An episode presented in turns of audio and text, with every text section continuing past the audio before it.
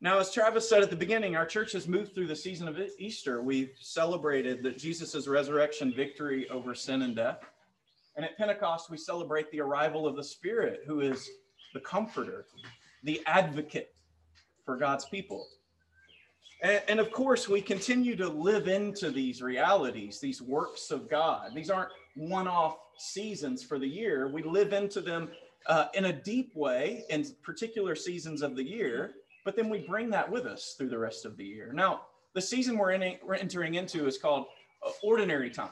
And ordinary time begins with a focus on the identity of God as Trinity Father, Son, and Holy Spirit. Now, I'm going to approach this in an odd way, but we are going to come to the Trinity. Um, on and off for a little while, I am going to be preaching reflections on the book of the Bible called Song of Songs. Yes, you heard that correctly. Um, if you have your Bible, I want you to go ahead and actually turn to chapter 8, verses 6 through 7. A lot of us have heard this book called the Song of Solomon. But the first, the very first two words of the book mean the song of all songs, the best song. So, in the same way, the Bible speaks of the Holy of Holies. And when it speaks of the Holy of Holies, what it's saying is yes, all the earth that God has created is holy, but there's this place in which God's presence is concentrated in a particular way where we meet God. And so in the Old Testament, this is the Holy of Holies. Well, with the title of this particular book, the author is saying, This is the best of all songs. Now, we are going to keep it pretty PG ish. We don't have nursery or children's ministries through the summer. Um, and it might be that we offer a midweek extension for further conversation if we find that's helpful. But truly, the reason we're going to spend time here is not to stir things up, to try to make people blush and giggle and see if we can get some more visitors over the summer season. Um, I, I will confess, I hope that married couples will use some of the poetry on each other. Your hair is like a flock of goats. Your teeth are like a flock of shorn ewes. Oh, I would take delight if I heard you guys using that, those pickup lines. There are some better ones than that, but we won't go there yet. Um, really, the, the song does not get a whole lot of airtime within the church. And it's important. It gives us a wonderful opportunity to learn or at least be reminded what it means to be in a committed marriage relationship. We'll talk about that some. But there's also a lot more to it than that. The song is not only for married couples within the church. Now, I'll tell you, if you're a teenager, I hope that you read the Bible. But when you come to this one, skip over it. Okay? You need a you need a guide to walk through it with you. The Bible, the whole Bible is for the church. And so this song is as well. The book has a lot to say about what it means to be in relationship with God. Now, the, the complexity of it, in fact, the, the fact that it often has two levels of meaning, that means that if we learn to read it well, then we learn to read the entire, entire Bible better as we're learning to read this. So, how do we read it? Uh, Song of Songs is a book of love poems, and it's actually um, some of the most exquisite love poems from all of the ancient world. The experts on such things say this is one of the most beautiful collection of love poetry that you will find in Egypt and Arabic and all these different cultures. It's debated whether they're a collection or if there is some actual plot to the poetry. And we'll, we'll talk about that more as we go along. Now, through the years, it has been ignored or treated to extremes. So some have read it and said, this cannot mean what I think it means. at, different times in history, there's been a fearfulness and even a disdain for the human body. And in those times, it's been common to completely spiritualize the surface meaning of the song. So, one example where the poem speaks of parts of the female body, these are made to refer to the Old and New Testaments instead of actually the female body. Which that's interesting. It's even beautiful in one sense, but I don't think it's the original intent of the song. Now, another extreme has been to view the song as like a, sort of a streak of rebellion in the middle of the Bible. God's name is not mentioned in an explicit way. So some have said that the song is a defense right in the middle of the Bible of free love, of love unrestrained by the tradition of exclusive marriage ties. And we're, we're going to talk about this more, but I'll say now these poems are clearly about two people who are publicly and privately committed to one another. Throughout the song, there's a group of others. You'll see this if you pay close attention to it, uh, where the roles, the speakers change, and there's this group of others who celebrate and provide witness to the love of these two. Even the woman and the man's mothers are spoken of, which, if your mothers are spoken of, it's public. It's not a secret, shameful thing that is happening. Now, part of their love does occur in private, which is the way it should be, but there is public witness to their love. Now, one other extreme way this song has been read is as something of a manual for sexual relations between a husband and a wife. And in this reading, all the spiritual sides of it are overlooked. That's not how we're going to read it. One rule for reading the Bible is to read it as a single story. All the individual books or stories fit within the larger story of what God is doing within the world through Jesus Christ. And this way of reading it does not have to be forced. We'll see connections with the song from Genesis all the way to the book of Revelation. So, just a quick one, for instance. There was a type of Egyptian love poetry in which all the features of a beloved would be listed from head to toe. And this happens in chapters uh, four and seven of, of the song. The woman and the man do this, they, they list each one another's features. What you have in the book of Revelation and the passage that CJ read for us is a love poem about Christ, the beloved. So, this poem, this wonderful, the best of all love poems, it will be about husbands and wives, but it is also about Christ, the genuine beloved. I'll also point out one really cool feature. So, we want to think in our world that love is all consuming and satisfying.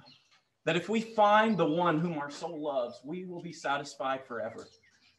This song tells us that that's not true because it ends on a note of longing the beloved is asking, Won't you return to me?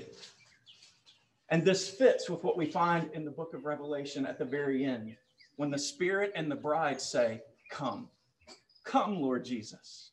We find this in all human love relationships that the love only leaves you longing for more love. It is wonderful and in some way satisfying, but you're still longing for more. And at the book of Revelation, we find that human, human beings, the cry of the church is, Lord Jesus, come, satisfy us forever. So this book fits in with so much of what we read in the rest of the scriptures. Now, I'm not going to claim there are going to be no mysteries at the end of these reflections. There will be. But there's a way of reading it that makes sense and that holds the extremes together. So, to that end, we're not starting at the very beginning of the song we're starting near the end because these verses provide a key for the rest of it. So, if you were reading all the way through, especially if you were Jewish and you knew all the intricacies of the Hebrew language, you would arrive at this moment in chapter 8 and you would just smile and say, Ah, there is this beautiful key that opens up the rest of the song in a wonderful way. So hopefully by the end of this morning, you'll see why I think it's justified to preach Song of Songs on Trinity Sunday. so I want to draw out some of the defining qualities of the love between these beloveds. So for one, the love between them is an exclusive and committed love. So I mentioned there have been these very spiritual readings of the poem that play down physical intimacy within it. And I don't think I'm going to need to work hard to convince any of you of this. But there's no doubt the song is about the love between a man and a woman. It opens with this May he kiss me with the kisses of his mouth, for your love is better than wine. This couple is experiencing the intoxicating effect of love. And this is not at all a free love. The woman says to her beloved in chapter 8, verse 6, and you can read this in your Bibles Set me as a seal upon your heart and as a seal upon your arm. So, seals were the main form of a signature in the ancient world. There were seals that looked like a stamp with a, a picture in it that might signify some person or family. And these, there were also these cylinder seals that could be rolled across things. In fact, um, many people were buried with their seals they've been able to find. And the seals signified ownership. So listen to what the woman is saying to her beloved Will you let me own you, heart and body? Set me as a seal upon your heart, as a seal upon your arm. She wants him to belong to her exclusively. Then she says, For love is strong as death, jealousy as fierce as the grave. Now, those are very strong words. They even sound a bit threatening if you're reading it closely. Now, one problem that we encounter as we read this is our cultural meanings of love today are very confused. In fact, they're even mutually exclusive. On the one hand, we have a definition of love as a passionate desire for another. And on the other hand, we have a definition of love as giving complete freedom to another. So in Greek, the kind of love that's described in the poem is called eros. This is where we get the word erotic. It's a love that is associated with sexual desire, a love of deep, passionate desire for another. And this is idealized in our uh, movies and TV shows and in our culture. But we also see a love today that is a, just a complete freedom that's given to another, giving full freedom to another to, to be who they wish to be. So I've heard news stories highlighted in recent years that tell the story of married couples where one person has chosen, felt drawn to become an entirely different person, a different individual altogether. And the spouse to this person stays with them because of love I didn't marry them because of who they were, but just because of because I love them. I can accept this change. And what's being exalted in these stories is the idea that the purest love provides freedom for a person to become whoever they wish to be. I can't hold on to them. I have to let them go. Now, this is, is a distortion of what's known in the Bible as agape love. So, agape is the type of love that's most often used to describe God's love for humanity. It's a love that's sacrificial and forgiving. So, Romans chapter 5, verse 8 God shows his love for us in this, in that while we were still sinners, Christ died for us. So, this kind of love is not always based on the loveliness or desirability of the other, or even on what the other can give in return. This is agape love. It's a forgiving and generous love. But here's what's entirely unique and special about the Bible's full picture of love it's as if there's a bringing together of eros and agape, of desiring love and forgiving love. So God shows love to humans when they're not entirely lovable or desirable. While we were still sinners, Christ died for us. God displays a love that's greater than what humans can give him in return. So he's clearly not showing his love just to expect something in return.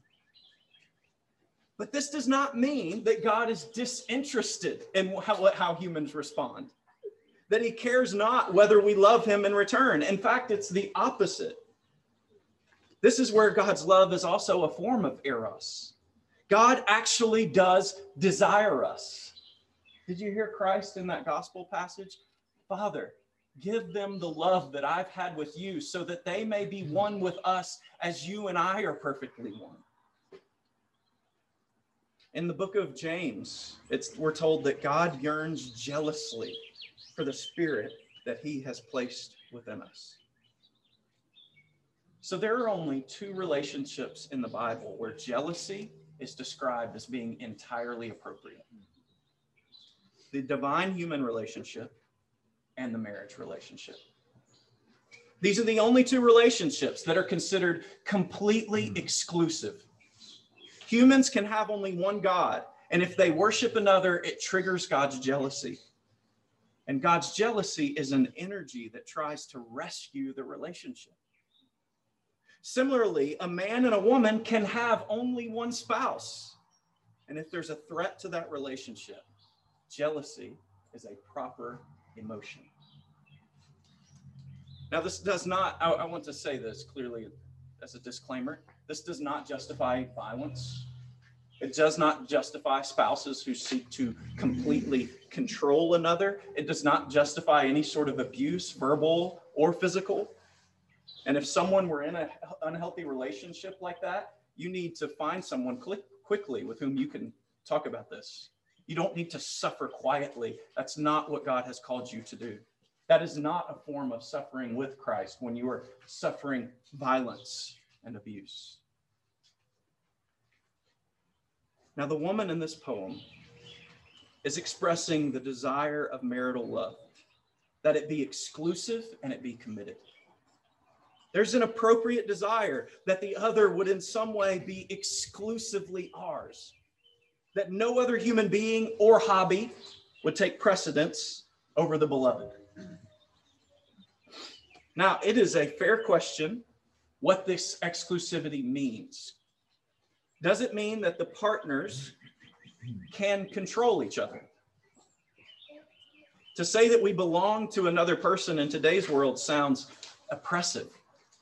I'm not sure if you saw several weeks ago the birth the, the birth rate for the past year uh, came out, and it's one of the lowest that's ever been reported. And one of the reasons for this is that more and more people are pro- prolonging or refusing to enter into a marriage relationship. And one of the reasons for this is they do not want to have their sense of freedom and independence taken from them. So to say that we belong to another person in our world sounds oppressive.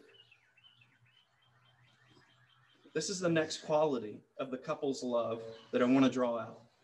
So, first of all, it is exclusive and committed, but it is not solitary. It is not solitary. It doesn't exist unto itself. It doesn't exist on its own. These are Jewish poets. And in poetry, you find beautifully creative ways of saying something that could be said in a lecture, hmm. but it wouldn't be nearly as lovely or inspiring. It might touch our minds, but it might not reach our hearts or our souls to the same level that poetry can. So the woman says that love's flashes are flashes of fire, the flame of Yah. Now, this is so fun and nerdy, but fun. Yah is used here at the end of the word for fire. So just like we put endings on a word to intensify it, big becomes bigger and biggest. The woman puts Yah on the end of fire to signify the most intense of all fires. Yah is the greatest possible intensifier one can use in the Hebrew language because it is the beginning of the name of Yahweh, of God Himself, the one who is a consuming fire. What she is saying poetically is that the love that she shares with her beloved is from the flame of Yahweh Himself. It is not a solitary love that they have produced on their own. It does not exist on its own, and it will not sustain itself on its own. We know from life in the world that the flame of love between a man and a woman often burns out. It does. We have this romantic view that our love can last forever, but on its own, it cannot. If a couple exists only to themselves, and if their world includes only them, the love will fail. People in our world enter into one flesh unions of love all the time, over and over. but ignited by the flame of Yahweh, the woman says. Their love cannot be quenched.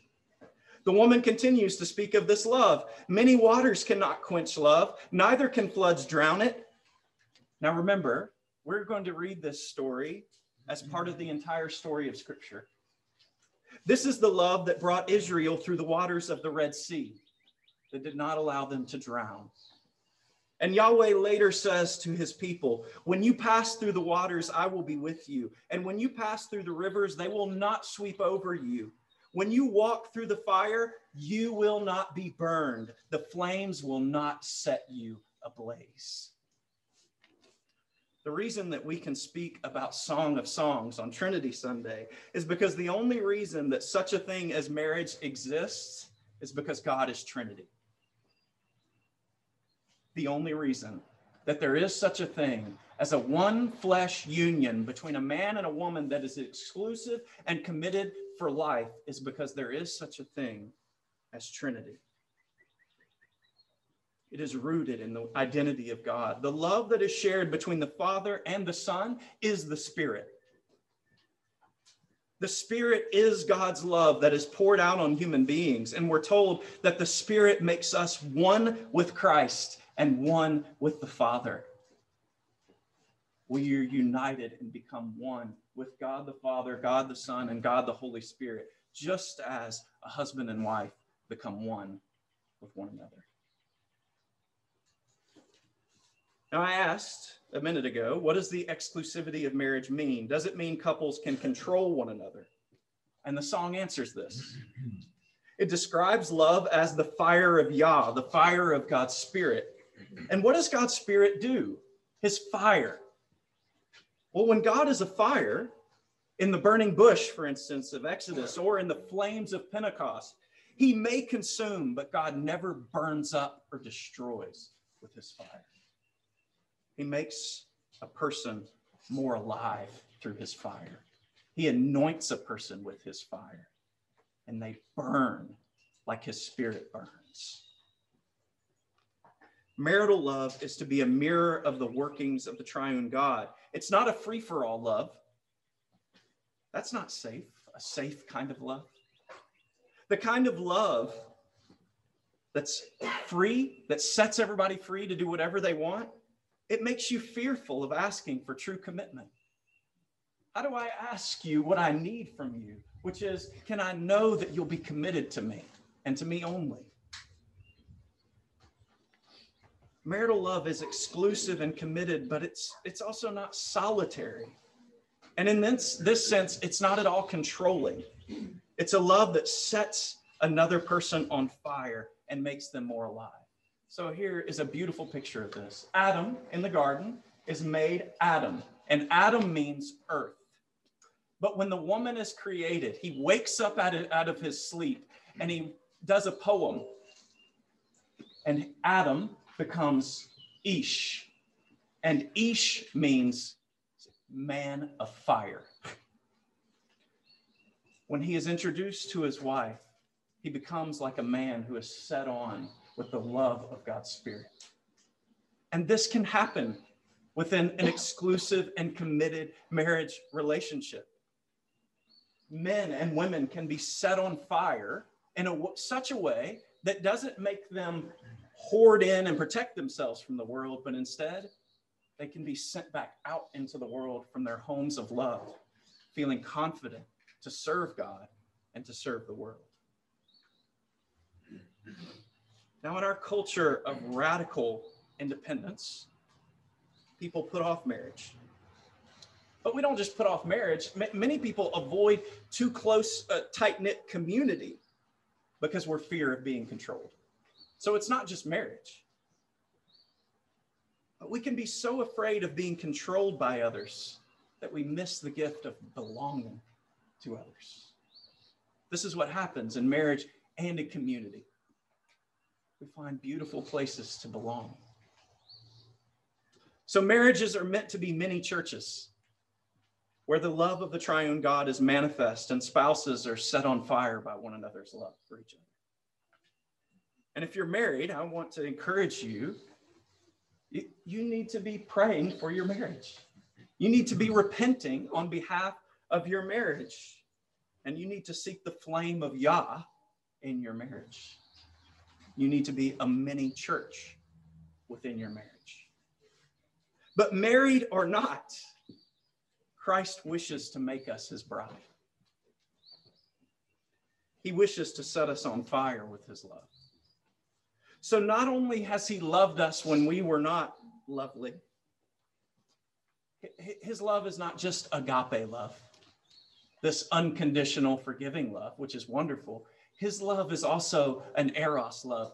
Jesus actually desires you. You are his beloved, and he wishes to make you beautiful as his bride. If you don't know Christ, this is the most wonderful place you can come is into a relationship with Jesus who will be a lover of your soul. No other love is going to satisfy you and quench the thirst that you have for relationship and for satisfaction. This is the relationship that we need. And so marriage is only pointing. That is its purpose.